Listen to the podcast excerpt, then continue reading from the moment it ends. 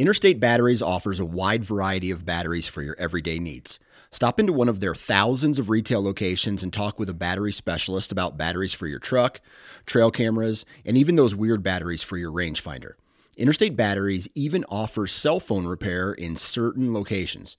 For more information, visit interstatebatteries.com. Interstate Batteries, outrageously dependable. Mm-hmm. Let's go. I wake up to a I'm- little bit of drool on my pillow, feel like it's gonna be a bad day. So live, dive right into it. Don't say anything. Go. Go. Uh, more technological Go. issues because Paul and I are so smart. Paul, how are you this morning? I'm good, man. I'm good, buddy. No school? We so I, I yeah, no school heating issues uh, here in Old P Town. So there's that. Um, I I'm had. trying to go ahead. go ahead. What I was going to say is, I had both kids last night, and one of them is in the newer school. Uh, it's like brand new, and then the other one is in the older school that's not. And so I get the text that was like, "School's closed uh, at the small, uh, you know, the elementary school because it's uh, the pipes or whatever, so the heater's not working." I'm like, well, I'm gonna have to walk in and tell one kid, make one kid's day, and really piss off the other one. So, uh, but in the end, they all, they all ended up being close, so it worked out. Yeah. Yep, that's the we got the call today. So yeah, it was funny because it was it was just you know a few schools last night, uh, and then boom, here we are. So all of them. Cool. Um, yep. I'm trying to think. I uh, so what what episode are we running today? How about Zach Johns? We'll do the talk Oh, yeah. Double D, the big deer. That's a that's a beautiful, beautiful deer that he got. Old Zach, I saw on on on the Facebook that he uh he got that that dude back from the taxidermist. That looked really good, man. Heck of a deer, Zach. Yeah. So Um, but yeah, as far as stuff around town or around around the state, don't have a ton of news. Um, trying to think. I don't remember the last time we talked about stuff. Muzzleloader, muzzleloader numbers came back. If we covered this already, I apologize. But um, Ohio hunters checked twelve thousand seven hundred twelve deer during the muzzleloader season this year. Um, and that was compared to last year was 13,611. So down about a thousand deer overall, but I still think we are up for the year. I thought that number was in here. Hang on a second. I should have found that. yeah, take time. Uh, So far, Yeah. I think for the year, for the 23 24 season, with all implements, we're at 203,608. mm. But yeah. so that that is up or down. Um, I, I honestly don't even. I'm sure if it's not in there, we can we can circle back. So, um, interesting news out of Colorado. Months. Um, I mean, we're obviously an Ohio show, but I think this affects in a roundabout way all of us. Colorado cancels April mountain lion season, hunting season, amid anti-hunting oppositions. The Colorado Parks and Wildlife Commission voted last week to cut back on mountain lion hunting by canceling the April hunting season and outlawing the use of electric calls statewide. So, um, you know, I obviously I've, I've never seen a mountain lion. I mean, I guess I saw one in Florida, but uh, in Colorado, I've never hunted there. What's that? Did you see there was on Instagram or something the other day? There's a news reporter lady giving a, a she's doing like a live on scene report. Yeah. Did you see this? And she's Yeah. talking um or whatever and and a freaking mountain lion walks right past her. Like it looks like something out of a movie. And uh, she doesn't miss a beat and I guess she mistakenly thought it was just a dog walking through like she was Yeah. in the zone and that thing walked right next to her. dude Oh, you, i mean you have to you have to think like is there something wrong with that big cat? Is there you know are are are they in like an urbanized area where they're that comfortable with humans? I mean i don't know man. That that, that could that could lead to some crazy stuff. That was pretty wild. She was just like oh yeah there's there's a dog here and just walking through. So uh yeah colorado mountain lion hunters no more april season. So that's just another one of those um you know when something gets politicized and something gets uh you know raw emotions are brought into the hunting uh and angling space this is what you get. So um yeah sucks for those those folks out there uh hopefully they get uh they get that back. So Yeah, Colorado, man. That's uh I thought I heard the other day they were thinking about going to no over the counter tags for like elk and stuff. Yeah. I feel like um you know that was kind of like where people went for those OTC tags, but well, Yeah. I don't know. Yeah, I, I was just I just read an article uh, today this morning. Um, I think the Realtree folks put it out on their website, and it was it was kind of like diving into the numbers of like hunting dropping. And so I do have questions about about the data. Like uh, so, they said Tennessee, Florida, you know, all of these others, a couple of Idaho, the you know the the hunting numbers have grown. Where across the country it's dropped. You know, out west it's grown but are they counting out of state hunters? And I, I, would imagine they are, right? You know, so if I hunt Colorado, but they, they did. It talked about some of the the increase of opportunity uh, and and hunters out there, which isn't always a bad thing, um, and it's not always a good thing. So, I know just some of the public land spots that I turkey hunt in, dude. I, I remember going back, you know, 15, 16 years ago. I might see five people the entire season down there, and now I'm seeing them that the first day. So I've uh man, I don't know. I adapt. I adapt, move around, find new spots. It's fun. So for me, at, at least. But I don't know. What do I know? Speaking of fun, Yeah. What else? uh, got an email here for for Ohio fur takers. They are working on a muskrat. Uh, all right, I'm just going to read it. Ohio Division of Wildlife is collecting muskrat carcasses as part of a multi state study to examine pathogens and toxicants that may affect muskrat health and population abundance. If you trap muskrats and are interested in participating in this study, please see the details below. Um, and it goes through all this stuff. So, through the DNR, Ohio DNR, you can participate in this muskrat um, research study if you are so inclined. So if anybody's out there uh, trapping muskrats and wants to help participate, they have an email address and stuff on here. I'm imagining it's on the website. If for some reason you cannot find it and you are interested, you hear this, uh, feel free to reach out to me and I will forward the email out to you. There you go. So that's kind of cool. Our uh, our buddy DT from from Louisville, Louisville is a muskrat killing machine. So I've see I've been seeing his stuff on GoWild recently, which is pretty cool. So uh, interesting. I, I, can't I can't remember my password to get logged into this, but just outdoornews.com forward slash Ohio. Um, Ohio's congressman from Southwest Ohio, Warren Davidson, who we've reached out to to try to get on the show for some other things, Yeah. voted no against dump duck stamp modernization act. Interesting. I like to like to hear why. Um, you'll be able to to I I, I get it. You'll be able to electronically store your federal duck stamp um, going forward, which is pretty which is pretty cool. So you don't have to keep it with you. Which I lost my duck stamp for a while. I had to freaking scramble try to get another one. yes. What else you got, months? Uh, the only other news I have is, is just a reminder that we've got the uh, Ohio BHA Pint Night is um, actually it'll be today, right? This is going to come out on January 18th, and tonight, or as you're listening to this tonight, um, it will be the Pint Night down at the Land Grant Brewing in Columbus. If you are interested, you can check out backcountryhunters.org. I'll be there. I'm going. all's going. I will not be there, but um anyways, the yeah, that's something cool. So What else? What else is going on? I don't know. We went to ATA last week. We'll do a show. yeah, on that was cool. Yeah, that was that was cool. It's always fun seeing seeing new people. Saw Josh Carney hanging around. Um, yeah, man. I, I always like just catching up with those people and and, and seeing some some new folks. So products and stuff like that. Mm-hmm. We got to see Ev and and Jamie from Code of Silence. You know, we'd had them on the show, and that was nice to get catch up with them. that was that was cool, man. Like like act, like seeing their products in person. I mean, those things are legit, man. They're they're real nice. And they've got some really neat like cool season stuff coming out. They're they're just working their faces off trying to get that get that out. So I was very very grateful to meet them and and uh, see their stuff. So Ev is very passionate about clothing, and he knows what Yeah. he's doing. So yeah, he definitely does. Good dude.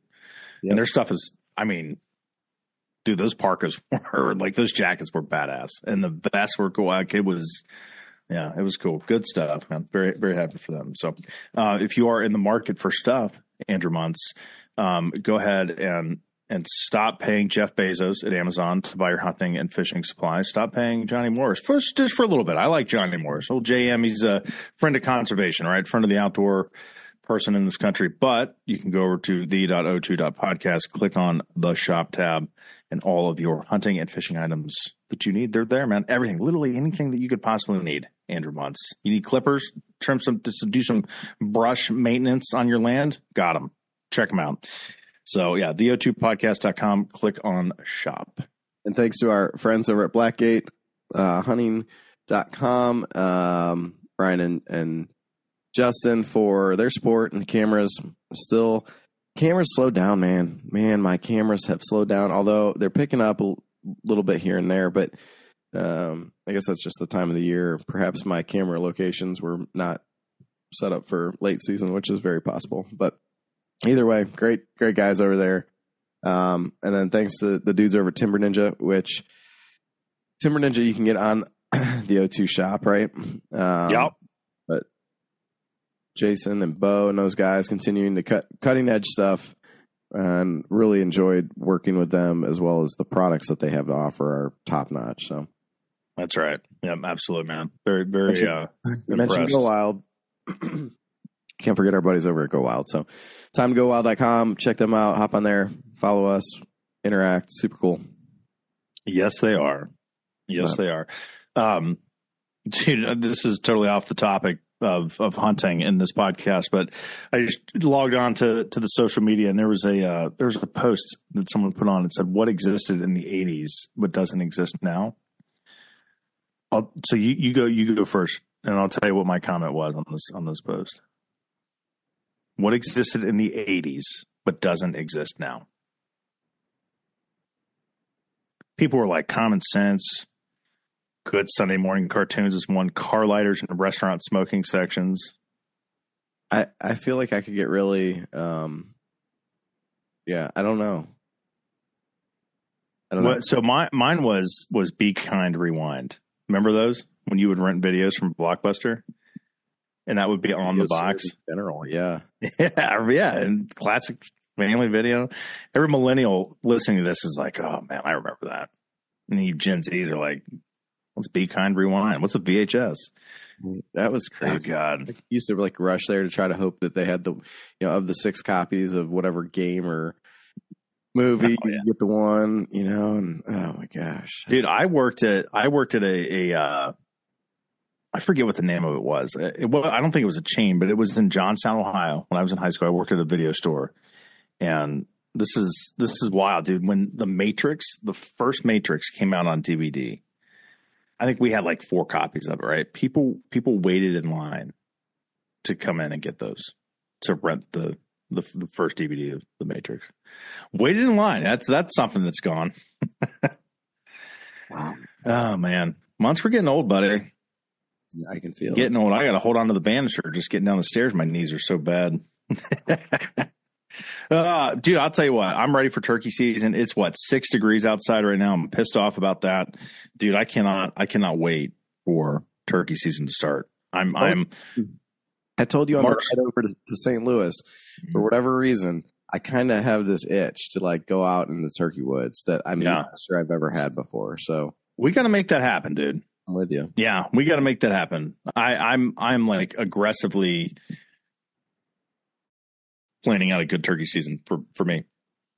It starts March second in Florida, and I told myself I wasn't going to go down there, and I'm like, dude, how can I make this happen? You got to repeat. How can I? get down there and repeat from last year. Well, I mean, so here's the deal. I've got I already have I already have my tags for Nebraska and Texas. So there's if I if I'm left fortunate, I'll have a Merriam and a Rio. I'll, have, I'll finish my lifetime slam Grand Slam up this year, which is pretty cool. Some people do it every year. Uh, good for those guys. I am not that fortunate, but I don't know. We'll see. But I can't do it if I don't get the Osceola. Right? Got to get that out of the way. yeah, I hear you. I'm ready, buddy. I'm, I'm, Ready. What else we got? I don't know. Nothing. Uh, we've got a cool show next week. Uh, you'll probably be. I don't know. Yeah, we just got we got stuff coming up, and we're gonna keep keep plugging along. So Yeah, yeah, I can't wait to listen to this Zach Johns episode. I did not get a chance uh, to attend this interview, but uh, Zach, thanks for your time, man. Thanks for listening to the show. Thanks for being a good dude and reaching out to us. And uh, man, I appreciate you. And, and thanks to everyone else for listening to this program. Theo2podcast.com, click on the shop tab. That's it. Shameless plug. Take care, everybody.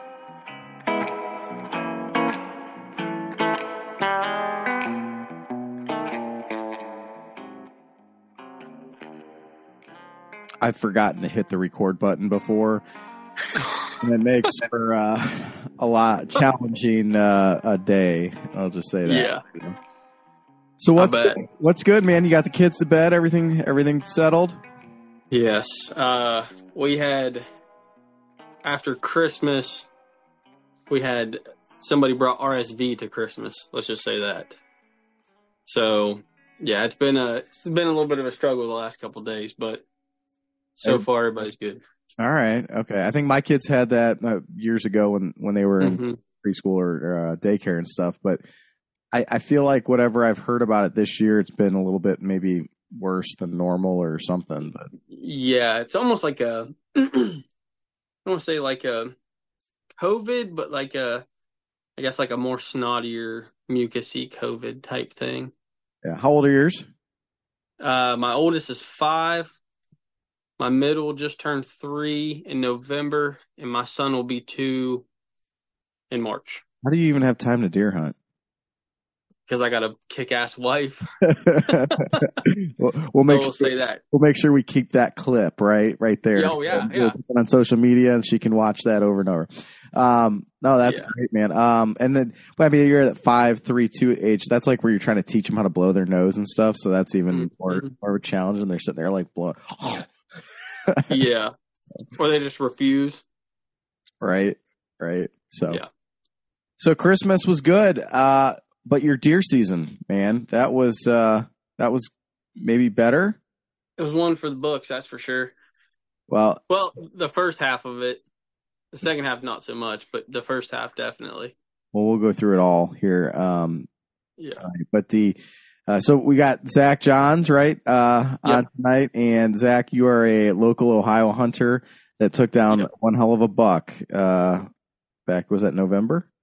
Uh, October twenty second. Yep, you won't forget that day, will you? No, never, never. That's what it was the thing you get tattooed on your arm. So, Oh Um, yeah. Well, uh, well, you want to give us a quick background, like where where you come from, and and you know how you grew up hunting, or didn't grow up hunting, or you know along those lines. Um, basically, a lot of I came up the same way most people do, walking around in my dad's boot tracks, um, chasing turkeys. I'm from Central Ohio. My dad is from the eastern part, um, kind of over by um, the Steubenville area. So that's kind of where I cut my teeth hunting was back there, um, chasing turkeys up and down the hills, following him. Um, and then it just kind of developed. Once my brother kind of started hunting, I got to branch out on my own and and uh, yeah, been pretty much by myself ever since. It's pretty awesome. So, um, and unfortunately, Paul couldn't join us tonight to talk turkeys with you. Uh, obviously, that's, Well, that's I was going to show him. Oh, there, yeah, he'll be real proud of that right there. Uh, oh, he started talking about it, something about it today, and I was just like, dude, we just got into the first of the year. It's still deer season. You don't have to, you don't have to start into that yet. But you know, him. Yeah, so. I, Um, I I love turkeys. Um, I wish the season was able to be as long as deer season, but um, deer definitely my my number one. But I mean, I got turkeys tattooed on my arm and turkey tracks up the back. So I mean, I don't dislike turkeys, that's for sure. So, my perspective, I didn't obviously grow up in a hunting family, but the um, turkeys are not something I ever even really considered until I really started got met Paul. Um, how did that affect you? You know, as far as your deer hunting development went, when it came to growing up chasing turkeys to start, because I kind of was like the other way around. Um, it kind of more. I I think it helped, like especially once I got out on my own. Because I mean, turkeys, you get to get up and be mobile and walk around and stuff like that. And I think that really kind of helped me like in the future, like you know when you're out scouting in the spring, you walk by a pretty thick deer trail and you're like, huh, put that in a memory bank. So I think it I think it helped. Um, I don't have patience, so even with turkey hunting, like if they ain't coming in, I'm getting up and moving. I'm either going to them or I'm gonna spook them, one or the other. So yeah, it definitely taught me it, it, the more or less the the scouting aspect of it, and um, yeah. I think there's a lot to say from what I've learned from Paul and, and the little bit of turkey hunting I've done. There's a lot of woodsmanship, and it is very much. I mean, when I'm out with him, I'm looking at deer sign more than I am Yeah. the turkey. That's why I don't have a turkey on my wall. But the uh, um, I can see how just being mobile because well, when I started in the deer side of things, it was like go sit in that tree, and you went inside that tree, don't move, Mhm. right? And you'd sit there and you'd watch and observe, and as you're walking in or walking out, you might see some stuff, but you weren't really exploring too much, and you, you didn't Mhm. want to mess the area up because you didn't want to, you know, spook stuff, and you didn't want to, you know, leave your scent all over the place. So I see how, you know, the turkey side of things is kind of opposite, where you are moving and you are observing, trying to pick it all up. Yeah, yeah, it, it definitely um kind of like like you said, like woodsmanship, like and like with turkeys and stuff, you got to kind of be able to, I guess, read the bird, like by his temperament. Is he gobbling hard? Is he just throwing out gobbles every once in a while? Um, it it definitely kind of like teaches you that like to pay attention, I guess, to that animal. What's he doing? Is he is he going to be that turkey that you want to try and call in? Is he on fire? Is he just kind of gobbling every once in a while? So, kind of teaches you that the, like I said, the the watching, paying attention to the animal, reading their body language, or even just listening to them and and going from there. Yeah, for sure. For sure. So do you uh well, you know what? You go kill Big Tom this spring, okay? And then we'll have you come back on and we'll get Paul and you guys can just all geek out over the turkey stuff, right? That works for me. I'm All right. cool with that. The uh let's talk about deer. So uh, Yep. how now we figured out we, we don't hunt too far from each other. We don't live from, too far from each other. Um no, just down the road. So uh we got good deer around here. There's no doubt um, about Mhm. that. But how long have you been out on your own just hunting in the deer? um, I would say probably since I was, I started when I was ten, and like on my own was probably 12, 12 or thirteen. I was kind of not. I don't want to say on my. I was on my own. I was like sitting in my own stand and stuff like that. But um, probably thirteen would I would say would be when I kind of started off on my own. Um, How old are you now? my, I'm 31. 31. All right, so you got about 20 years. Okay. Yep. Yeah. So, yeah, I've been basically on my own since. How has that evolved? Uh, tremendously. Um, my my dad is one of those guys who is like a grinder. I kind of we we got to hunt together again this um this fall, and he had one deer in mind, and that's like we literally sat in the same stand for days and days and days and days, and that's not me. I'm if I ain't seeing a deer, I'm moving. So that's kind of that's kind of how I evolved. I'm I I like I want to say like kind of mobile hunted before it was cool, where you're tearing down a full set of sticks in a stand, carrying it through the woods, or even a ladder stand. Um, so I I kind of I always bounced around. Once I got on my own, and I knew I wasn't. I and I started hunting properties that like not so much that my dad didn't have access to, but that he wasn't hunting, so that I could kind of do my own thing and go do my own scouting and not worry about having to bump his deer or the deer that he's after or hurt anybody else's hunt. It's definitely a unique thing when you get out on on your Yes. own, you know, per se to Yeah. go out and, and it's very rewarding, you know, when you It is. put all the pieces together and have something something magical happen. Um, even I mean, I still get super excited when I hit a doe, right? Um, oh, absolutely. but when when you have a, a year like you had, uh, that's a whole nother level of uh, rewarding feeling. So, um, are you hunting mostly public or private? Um, all of my spots are private. Okay, that's that's Central Ohio, right? Uh, or Yeah, most of Ohio, at least. The yeah. well, uh, and have you always been archery hunting, or was this? Did you start with gun, or Um, I started out with a crossbow. Um, and then in that same year, I started gun hunting too. But um, really, my first time deer hunting, I was I had a crossbow in my hand. Um, at ten years old. Um, and then it just kind of evolved from there. I'm that guy that bow hunts during gun season. So I'm I'm archery is like my thing. But when it comes to it, like I'm an archery nerd. I got my own bow press in the in the barn. I do all my own tuning, fletch arrows, cut arrows, you name it. I can do it. Besides warranty work, that's the only thing I can't do. that's cool. Um, how old were you when you took your first deer? I was 13. Thirteen. Yep. Doe? It was uh, I shot a button buck on a deer drive. all right. That's how I got my first was on a drive. So Heck yeah. No, no, no shame with that. Um, no. All right, man. Well, let's talk about this year. All right. So, Hmm, I don't know. Where do we want to start? Go ahead and if, if you want, can you describe the property that you're hunting? What we're we're looking at terrain wise, kind of set it up.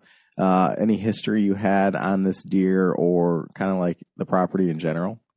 Okay, so the best way I can describe this property is um it's a it's 48 acres and it's basically a square. And if you take that square and you divide it into 3, that's pretty much my property. The middle third is a big valley that runs through the property. Um and at the bottom of the valley, I think the widest part is like 40 yards and then it it narrows down um at the back of the property to um a little bit wider than a truck. So i could like when i the night i shot him i drove my truck back there. Um Is this all wooded? yes. Okay. all hardwoods. That's everything around me is hardwoods. There's no um very little ag at all. So at the end of that valley there's three ridges that come together. Um so the I guess the right third? Or I, yeah. So the middle third is the valley. The right third is um obviously the um the steep side of the valley. It's not crazy steep but it, it's pretty steep. Um and that is a lot of where my doe bedding is right there. On the left side is the other the other hillside of the valley and then it kind of at the very top flattens out to like a, I think it's like an acre or so just kind of open field. Um it's nothing like planted up there or anything but that's um that is where i have like one stand location is up there. And then i have one um a little over halfway down the valley um yeah a little over halfway down the valley um and then I don't have anything on the right side. I just kind of leave that for the does and everything. Um, but at the end of the valley, it kind of comes down and there's like two creeks that feed. Not how there's a creek on the left. The other one is just kind of where erosion has happened, and it's kind of just a another deep valley. But they all there's three ridges that come down right there. So right at the very end of the valley, there's a ridge, and then the two ridges the two hillsides come down into a ridge as well, down into that and feed into that valley. Gotcha. So you got a little bit of everything there. Yes. Um, what kind of hardwoods? Oaks. Uh no. Um walnuts. I have a lot of walnuts. And come to find out deer aren't as big on walnuts as they are acorns. At all. Because if that was the case, then I'd have every deer on that 48 acres. Because Right. you'd be sitting there and they'd be like you, you'd hear a walnut hit a branch and you're like ducking your head because it's like one's gonna smack you. So, yeah, that's uh, So walnuts are like my favorite tree to sit in, though. I feel like they're Mhm. good to climb, and they, a lot of times they have good branching structure. Yeah. You're right, man. If those, if they're a mass crop or a bumper crop of those, look out. I used to have Yeah. like three or four. They were probably like sixty or seventy feet tall in my backyard. I used to mow anytime after, um, like August first. I'd have to mow wearing a bike helmet. You want to talk about people thinking Oh, you're, you're a special neighbor, like yeah. out there with the Yeah. bike helmet because I was afraid it was going to get knocked out. You know. Yeah, yeah. I I had a similar situation at our other house, but it was apples, and it, well, I wasn't. It's not that I was worried about them hit me in the head. It was twisting my ankle. Oh yeah. At one point, I told my wife, "I'm like, you're either gonna have to pay somebody else to mow this or get me a rider." And it was like a quarter of an acre. I'm like, I'm done push mowing this because my ankles can't take it no more. right? It mess with you, man. And I used to get the the nine iron out and just sit out there and just Smack them. smack, smack, smack, smack them. Eventually, take those trees down because they were just too much. But all right, anyway. So is that were you in a walnut when you? uh No, I was actually um, in a beech tree.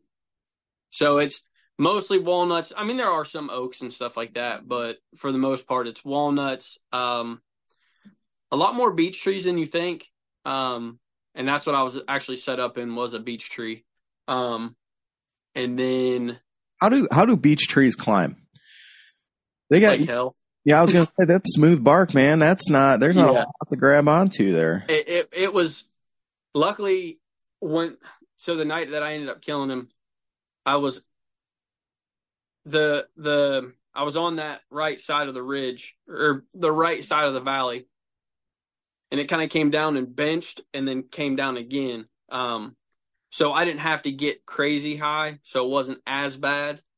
But yeah, I was when I yeah I filmed the whole thing, so like when I look back at it, you can see like the mountains of sweat on my hat going up. So it was it was rough. Tough climb. So, um, okay. So historically on this property, how long have you hunted it? Since uh, I think it's I think it's five years. The it may be six, but the first year I was only able to turkey hunt it, and then I didn't deer hunt it that fall, and then the following fall I started deer hunting it.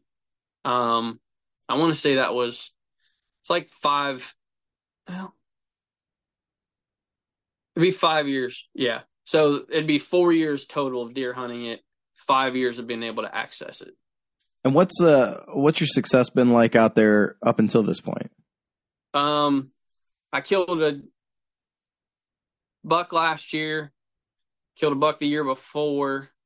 My brother, the year before that, shot a, I mean, absolute ridiculously big eight pointer. Probably the biggest eight pointer I've ever seen. Um, like I shot the number one deer on the farm this year, and he shot the number one deer on the farm the first week of season that year. Wow. So, and I mean, we've we've always had some big deer out there. I wouldn't say crazy big, um, but definitely some definitely shooters, definitely shooter deer out there. Okay. And uh is the population out there is pretty good overall? Yes. Um, last year it kind of dwindled down a little bit. Um, I don't know if it was EHD. I don't want to say it was EHD. I just hate throwing that out there, but um, there was definitely a little bit of a decline last year. Um, especially even with the number of does too. This year it ramped back up. Um, but in the past, I've always I've had more bucks than I did the last two years. I will say that. Is there any ag nearby? No, not and not that I know of. That's, I mean, if so, it's miles, probably three or four miles. Okay. Um, everything else is just real open. It's either just like open hay fields or um, not hay fields, just open like junk grass and stuff like that. Habitat. We call it habitat. Habitat. Yeah, yeah. It's Uh, nothing that's gonna the deer are in there feeding on. That's for sure. So, uh, are you running cameras out there? Oh yeah. Yeah. So you knew what was on on the table when you started the season.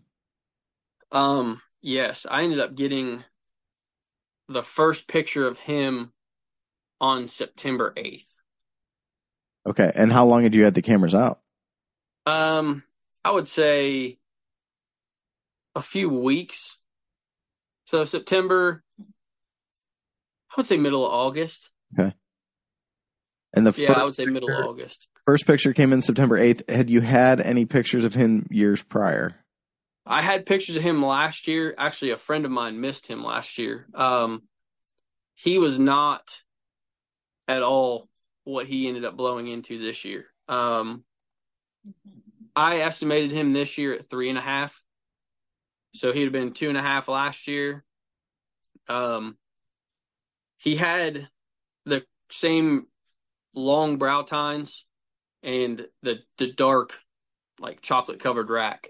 Um, but other than that, he did. He was an eight pointer last year, long brow tines, chocolate rack, and then my buddy. After I shot my buck last year, my buddy actually missed him out of the same place I missed, or I shot my buck. Okay. So September 8th rolls around, you get this picture. Um, were you like, uh oh? I mean, what's that like when you get that picture? Oh, I was- up? I was shaking. Um, so I was out, um, with the kids in the backyard, um, just hanging out. They were on the swings. I was pushing them. I was out there drinking beer. Um, just being a dad, hanging out. And my my cell camera kept going off, but I mean that time of year I had corn out. There was a bunch of does in there, a bunch of like four pointers and and smaller bucks. So I didn't like pay attention to it for a while. Like that evening, I was just kind of letting it go, pushing the kids, hanging out, and uh something happened. I think like it was like dinner time or something like that. So I pull all the kids off the swing set, pull my phone out, and when I open the app, he was the very first picture that was on there. So it was just like, uh, and like at first I'm like, what is that? And then I swiped, and the second picture was him turning. And then that's when I seen the drop tines, and I was like, uh oh, we got Houston. We have a problem. A good, the best problem ever, though, Yeah. right? yeah. It's so Um, funny, man. When your when your phone starts blowing up, and I just sit there and be like, "Oh, gotta look, gotta look, gotta look," and I'm Yep. I'm probably guilty of of sitting there opening it every time it goes open. Uh, So do I. I. I won't kid you. I do that too. but man, when you get one out there that's worthwhile, and you're like, "Oh shit," yeah, I was like, oh, and then so like with the the cell cameras, like they only send you like a certain amount of pictures. When I went and pulled the card, there was like twenty pictures of him, but I only got like five, and I was like, I need more. I need more. What's going on? Um, so I was actually planning on going out there the next day anyway, um, to put up a blind and stuff like that. Um, for the wife and the kids and stuff like that. So I was already planning on going out there. So I'm like, I'm pulling that card and just swapping it. Um, but like when I got that picture, I just like I just started shaking. I was like, uh, like like a shot a deer, and I like, and I don't mean this in a like greedy way, but like a deer like that, you're not posting them on social media.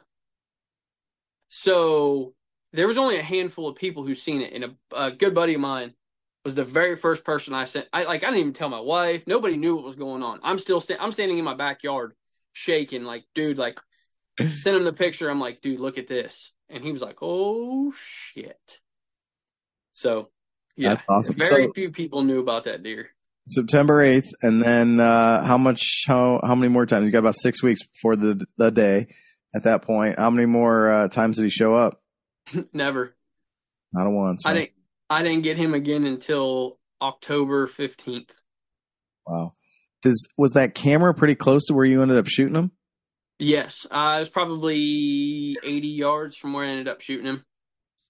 Um, so then from that point, once I got that picture, like, so I got that picture. That next day, I went out and I started putting. I put out two. So I had three cell cameras. Sorry, two cell cameras. One on that top field, and then one in the bottom. Um, and then so I took two more with me that next day. So that was a Friday. I got the first picture of him. Saturday, I was going out to put the blind out, and I was like, I'm taking two more cameras. I need to find this deer. So I ended up putting two cameras out, like on the area that I thought he was accessing. Um, because it was the first time I ever got pictures of him. Like, well, he'll be back.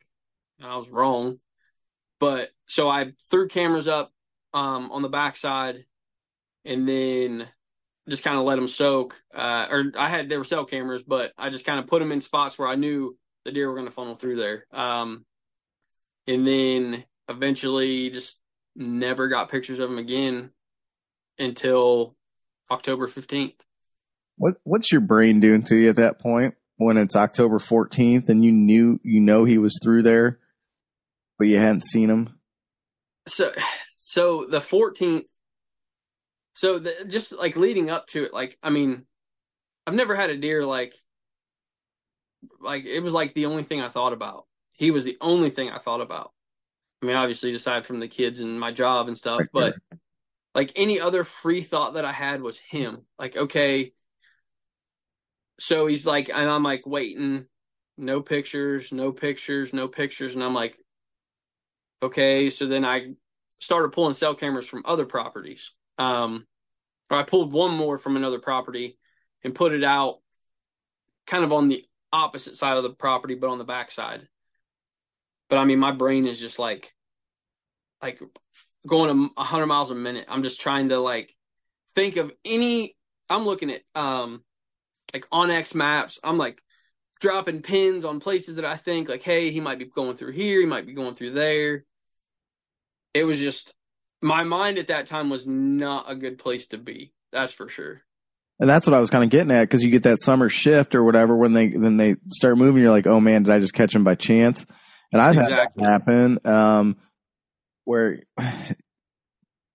even was that first picture in the in daylight or was that at night? Yes. Okay, Yep. He was daylight and it was daylight and he was hard horned. Okay, on September eighth, and then Yep. um, so yeah, man, that's one of those things. Just start messing with your brain, and you're like, I know they're he's out there, hmm but where and why did they get him that one time? Did he, you know, who knows? Because was that just complete fluke? But um, so obviously, then October fifteenth rolls around. Which camera did you find him on, or what, like, was it one of the new ones you had set? Was it that original one? Um, Um, it was a new. So, I hunted the 14th, which was a Saturday. That um, that morning it was like real rainy and drizzly. So I went out and um, I sat in that blind that I had put up um originally, and I only hunted for like an hour. I had already planned on hunting for like an hour. So I go sit in the blind, and then I'm like, all right, I got it. I had at that time I had two more cell cameras. By the time I, when it was all said and done, and he was dead. I had one, two, three, four, five cell cameras on 48 acres. So that morning, I went out and put.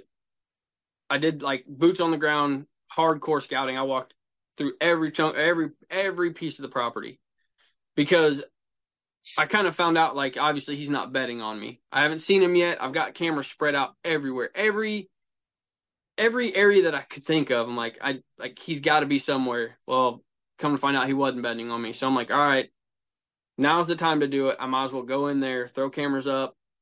I found a really good scrape on like just um just past the top field. I put a camera on, ended up getting really good um pictures and videos there. Um of him but- or of other deer? of other deer. Um, he only came to that top field once, and it was the night that I killed him, or so I guess it would be the morning of the day that I shot him. Um, so one, so the the last camera that I had, I was like, I, I kind of like did a whole loop around the property and then came back to that blind. So I was walking around and I had a camera up in this spot before and I ended up pulling it. Um for what reason I don't I don't 100% know. I was just like, ah, I think it'd be better in another place. So I pulled it So I'm go. I went back and I was like, well, I walked up the hill and I'm looking around and I see there's like a small group of three trees and they're all three shredded.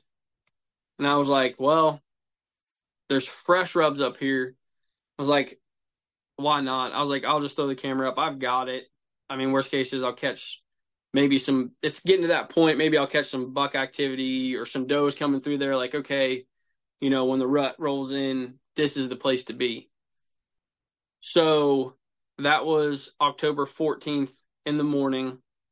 That evening, I took my five year old out. We sat in the blind as well. Um, and then the next morning was supposed to be, it wasn't like crazy warm, but like it was like one of those like ah, I hunted all day Saturday. I'm just I'm not gonna hunt Sunday. Um so I wake up Sunday morning, and what's the first thing you do when you wake up? Check your camera. Yep. My five year old was standing in my bed when I woke up. So I'm like, I kind of like roll over, trying to wake up, and I grab my phone and I'm scrolling through pictures and it starts to get, you know, like, like, I guess later or earlier in the morning. So I'm scrolling through, scrolling through, and all of a sudden, bam, there he is on that camera that I almost didn't put out. And I just started yelling, he's back, he's back. And my five year old's like, he's back, he's back. Guess you don't even know what I'm talking about or who I'm talking about. And I'm like, then I'm like, all right, game on. Um, so then he was on that camera, the other camera I had in the bottom. I got him coming into the camera in the bottom. So he walked past the first one, went to the camera in the bottom, and then I got him leaving the same way. So that was Sunday morning. So I had him Sunday morning, Monday morning, Tuesday morning. Same thing. Like um, the closest he got to daylight was like 9:30 in the evening. I think that was like Tuesday morning. I him Sunday, Monday, Tuesday. Yeah, Sunday, Monday, Tuesday. He disappeared Wednesday, Thursday, Friday, Saturday. Um, and then showed back up Saturday night into Sunday morning at like two or three in the morning. Um, and then I hunted that Sunday. So I didn't hunt Saturday, but Friday I was able to leave work a little early. It was raining, and I drove down um, and ended up doing a. I took um, an XOP uh, set of climbing sticks and XOP retrograde and hung it. I mean, five yards off of that first camera. So that was kind of like my. I know he's coming in and out of here. This is what I'm going to do hung it Friday night or yeah, Friday evening. It rained. Saturday I didn't hunt at all. It was like warm. So I was like, uh, he's probably not going to come through here. He hasn't been here the last couple days. I'm not going to chance it. The wind was wrong. It was warm. Like, ah, uh, Sunday's going to be the better day. I'd rather burn all day Sunday and then then hunt Saturday evening, Sunday evening. I'd rather just take it all in one. Man, you're patient. You are patient, man. You, I don't know. I, I would have been itching. So you, you had him there Sunday, Monday, Tuesday on the camera, and then he kind of disappeared. What's going through your brain at that point? Are you starting to like freak out? Maybe he's gone again, or is it one of those things like, no, I'm confident. I know he's in this area somewhere. Um, I, I kind of knew like I didn't have to rush in there. I mean, obviously I work full time, so it's not like I could just, hey, I'm. I I didn't want to. I had a vacation scheduled for November. It's like I don't want to burn any vacation days, nothing like that. So I was like, I'll just kind of be patient. There's a cold front rolling in on Sunday that that of that week. Um, that the, the me going in there Friday and hunting and hanging that stand was kind of like my that was as aggressive as I got at the time. Um, prior to that, I had only hunted that property. I hunted it opening day, I hunted it a morning, an evening. The morning I killed him, or sorry, the morning of the 14th, the evening of the 14th, the morning I killed him, and then the evening I killed him. So there wasn't a whole lot. Like I just, one of those things. Like I just kept the pressure off. And leading up, when you were out there, were you seeing deer? Mm-hmm. Yeah, I was seeing deer. Um, so like opening morning, I shot a doe. Okay. Um, so I wasn't. I knew, and I ended up shooting a doe off the top field. I didn't. I didn't even. I, I hunted the bottom, um, in that blind, but it was kind of like one of those like, he hasn't showed up yet. Is there a chance he could show up? Maybe. Is he going to? Probably not. So I, I knew that those, even those sits, were going to be low impact. So I didn't mind going in there. And I was seeing does, and probably one of the only times I really ever passed does was after I shot the first one, and I was my my focus was 100% on him. So the day of the big day, October 22nd, Yep. you've put off, you've saved saved your time to go out for that day. Are you going an all day set? No. Um.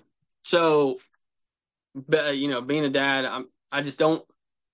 I'm still in that phase where like my kids are still little enough where I'm not sitting all day. Um, my kids are hellions. I'm not gonna put my wife through that. So, um, that morning I think I sat till about ten.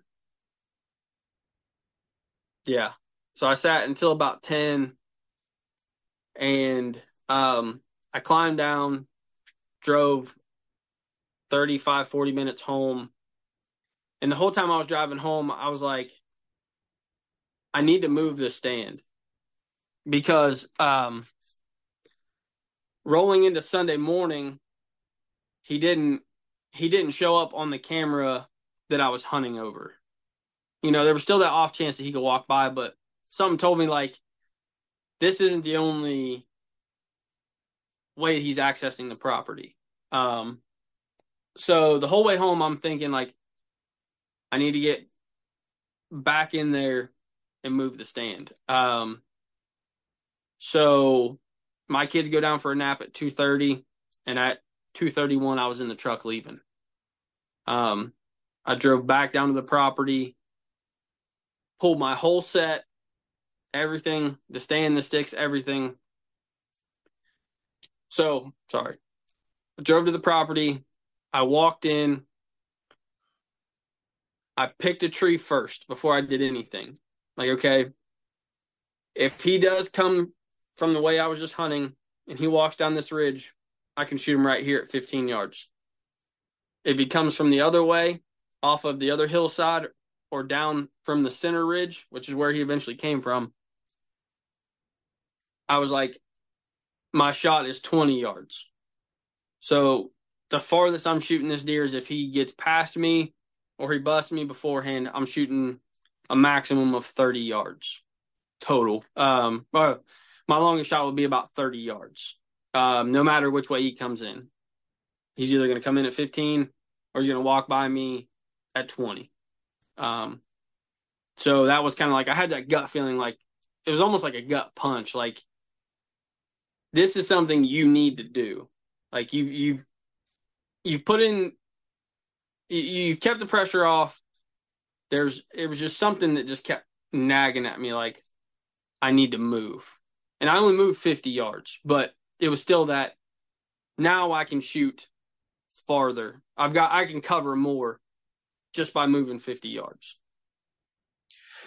So you you kind of had that light bulb moment or gut punch moment where you, you figured that out, and then you, you walked in, you, you took down your step, your tree, st- your Mhm. wow, your sticks and your stand, and moved them to this new tree.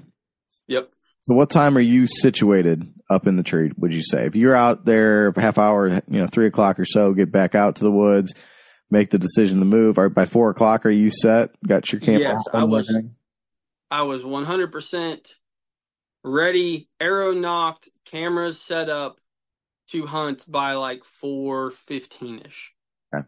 Um so I was in there I was in there pretty early for that time of year. Yeah, I'm trying to think. The daylight hadn't changed yet, so you probably you got a little bit more time in the afternoon. Mhm. Mhm. Uh, what what happens next? So, um, I'm sitting there. I'm just kind of, you know, getting the, doing my interviews and stuff with the camera, and I'm, you know, ranging everything. I'm making sure everything's good. I'm sweating to death.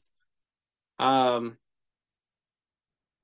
I'm finally set up, ready to go, and I just kind of just, well, what I just kind of like sat there and like kind of like I don't want to say like in the moment I didn't realize it, but I was just kind of like enjoying it. Like I am hunting the biggest deer in my life. Like I like I made a move. Like I'm just kind of like, all right, now I'm in the ball game.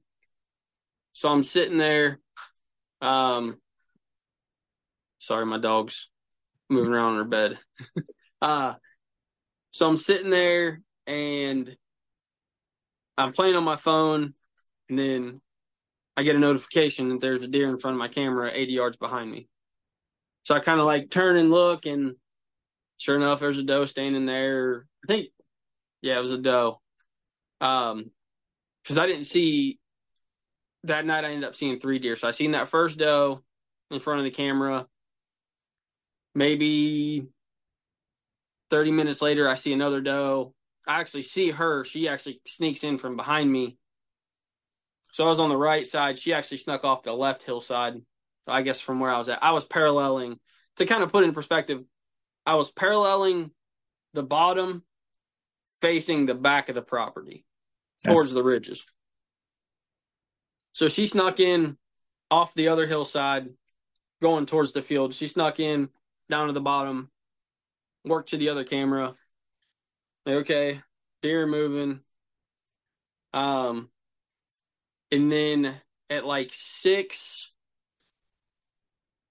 fifteen, I hear something to my right, and I look up, and I and like I said, I'm I'm I'm on that valley or on that hillside, so I'm on a bench, so that that hillside's kind of kind of coming down towards me. It benches down, and I see something. I look over, and I see it's a deer. And I pull up my binos. I'm looking. Okay, it's not a buck. So this doe comes in, and she kind of walks down the hill. There's like a small little dip.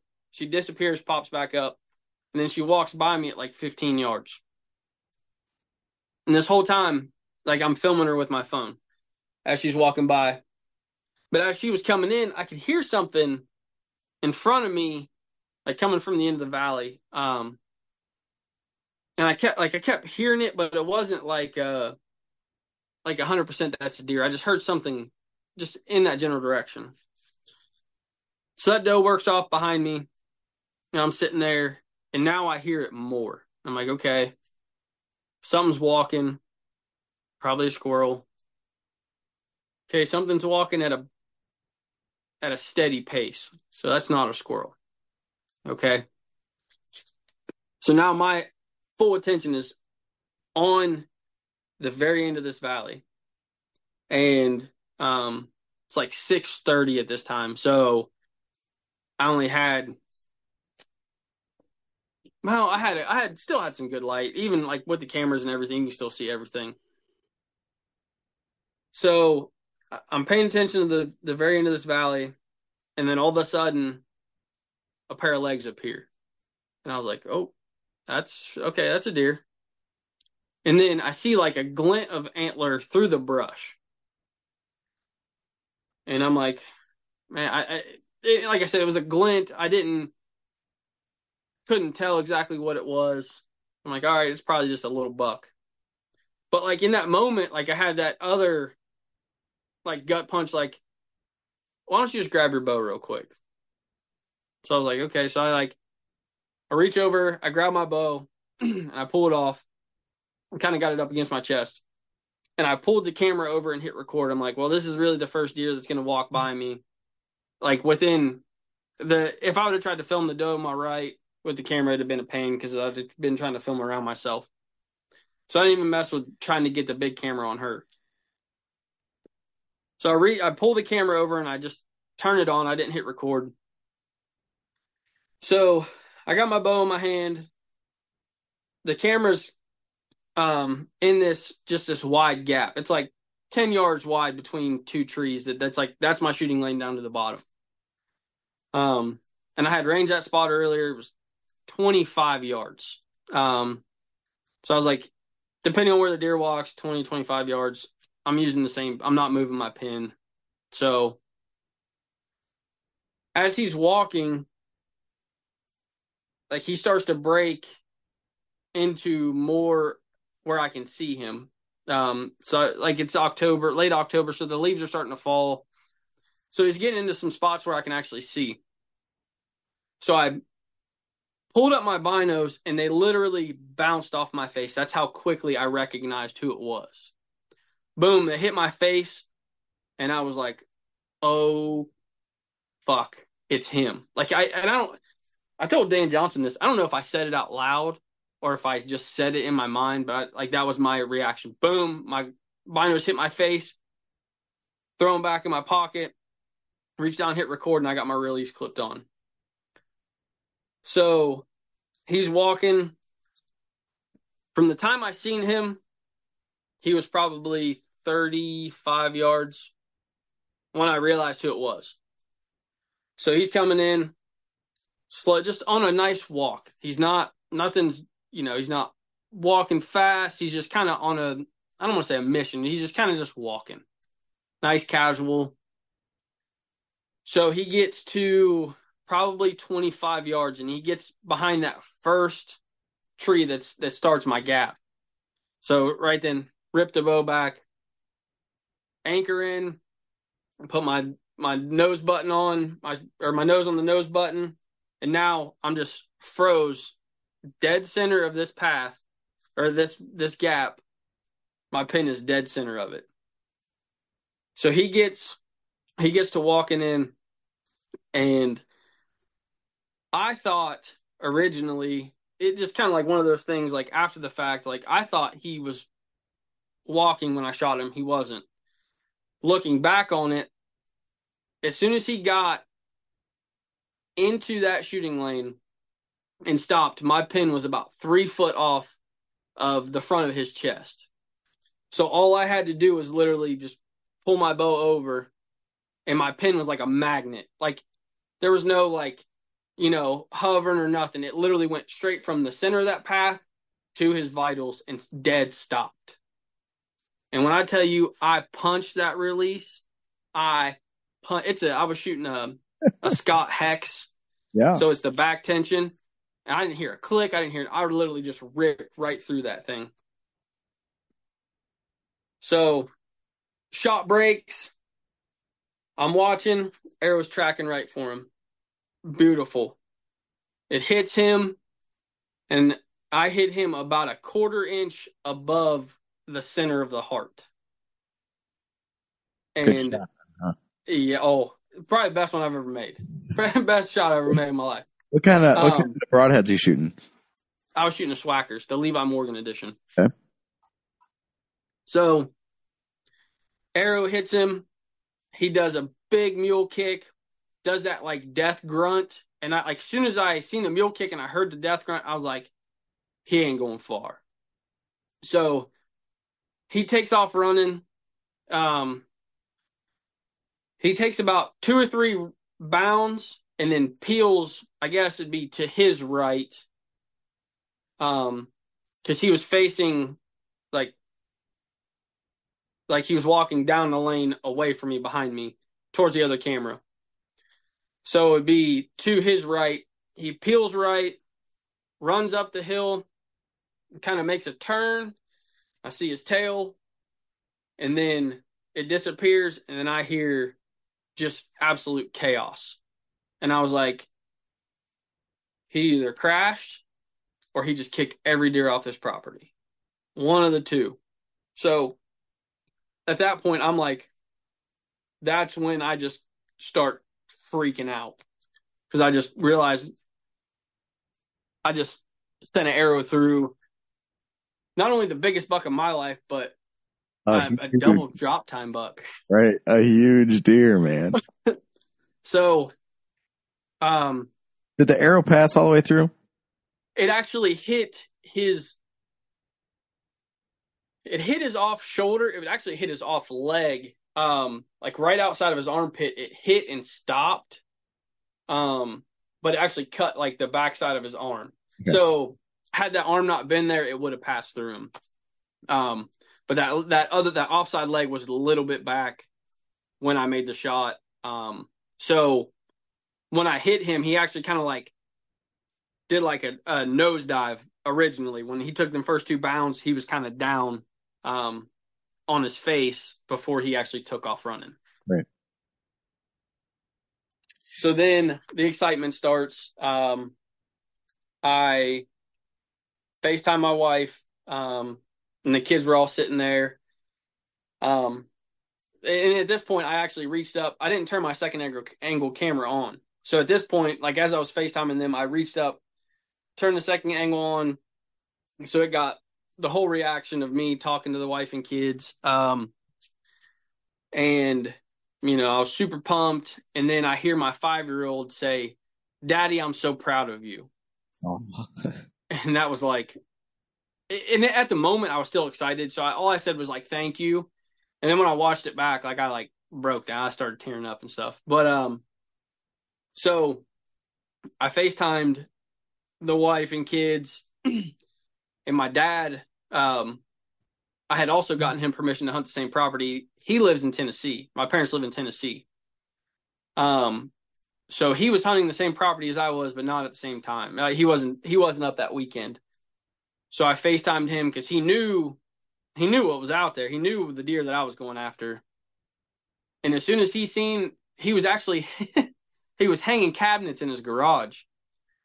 And my mom and his neighbors were out there. My mom said, Hey, Zach's FaceTiming you. And he's like, Oh, that only means one thing.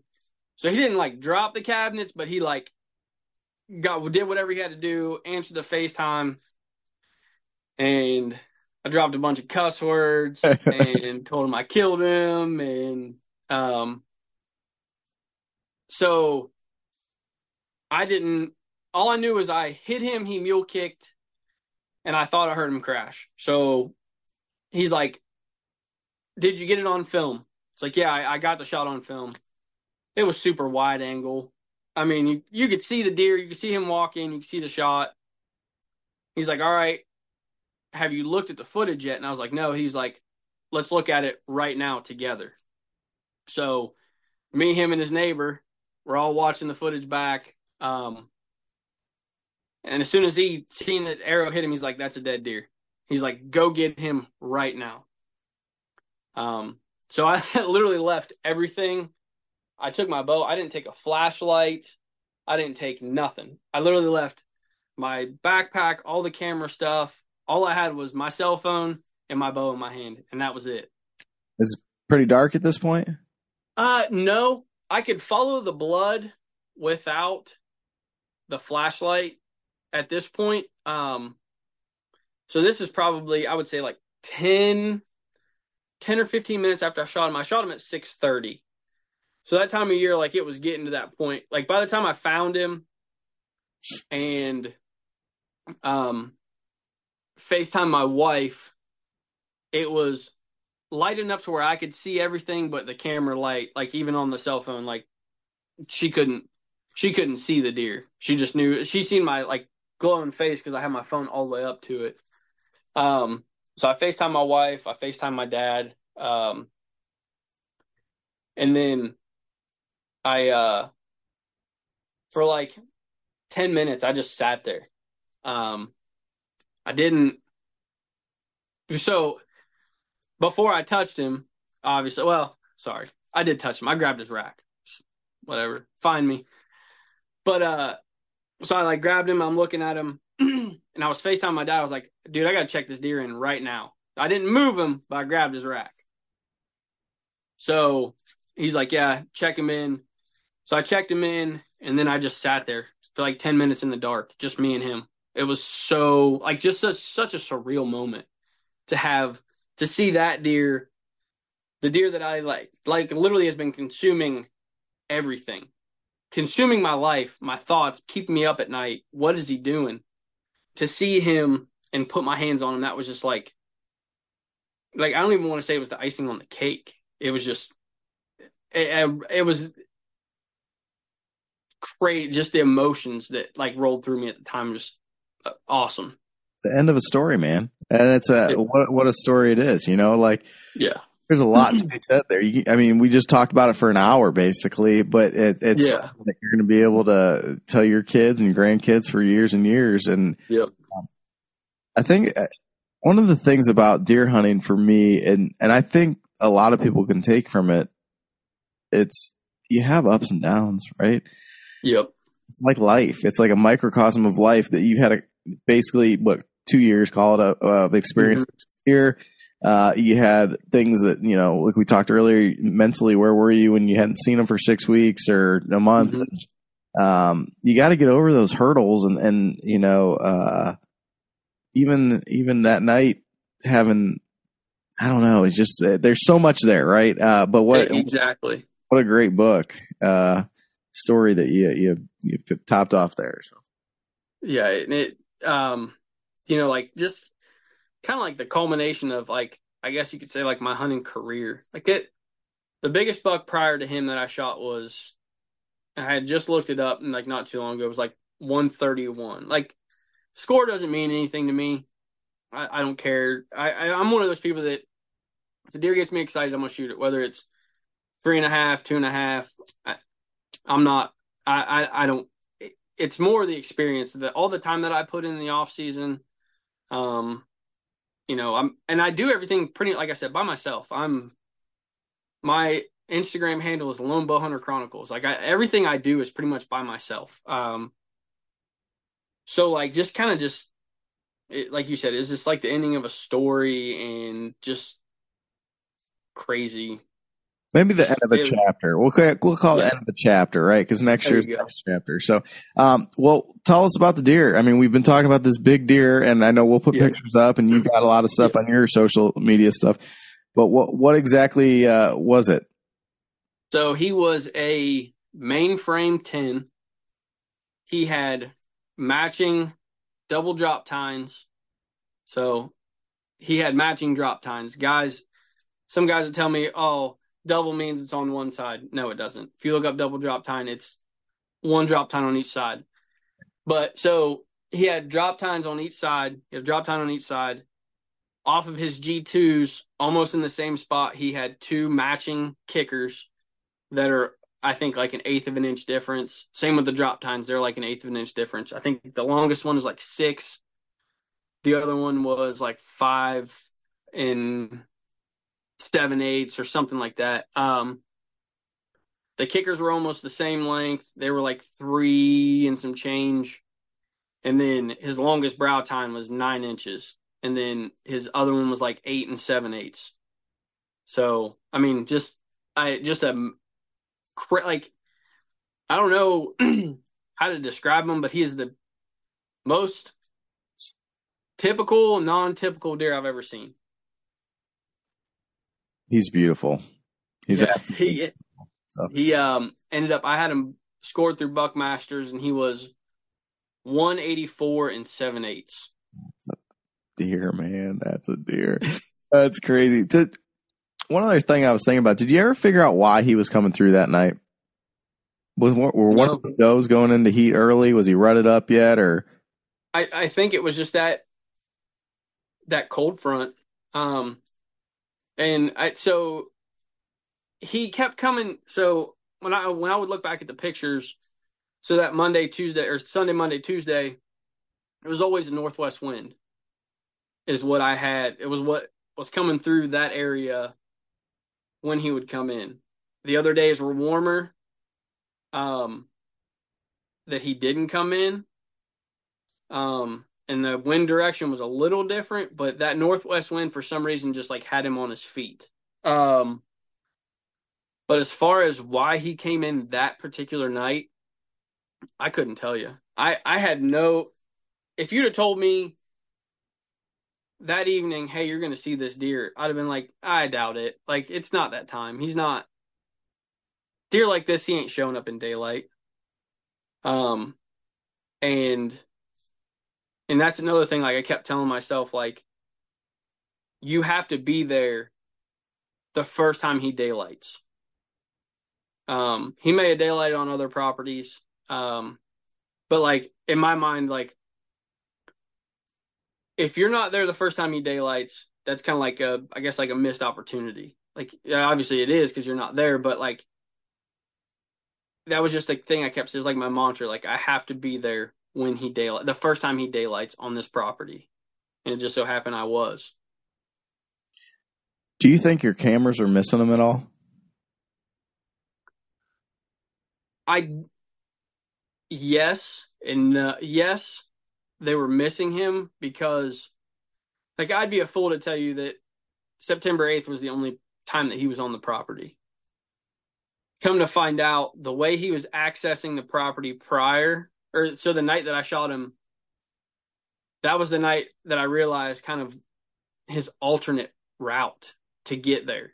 Um, and I think, you know, that time of year the Bucks are going to be, you know, not traveling a lot more, but like they're going to be more prevalent on your cameras and stuff like that. It's getting to that point where they're going to want to start looking for does or just kind of just out being social.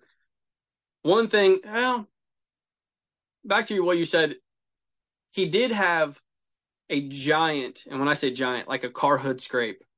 He made it on September 8th, the night he was there. I got pictures of him. He was in there.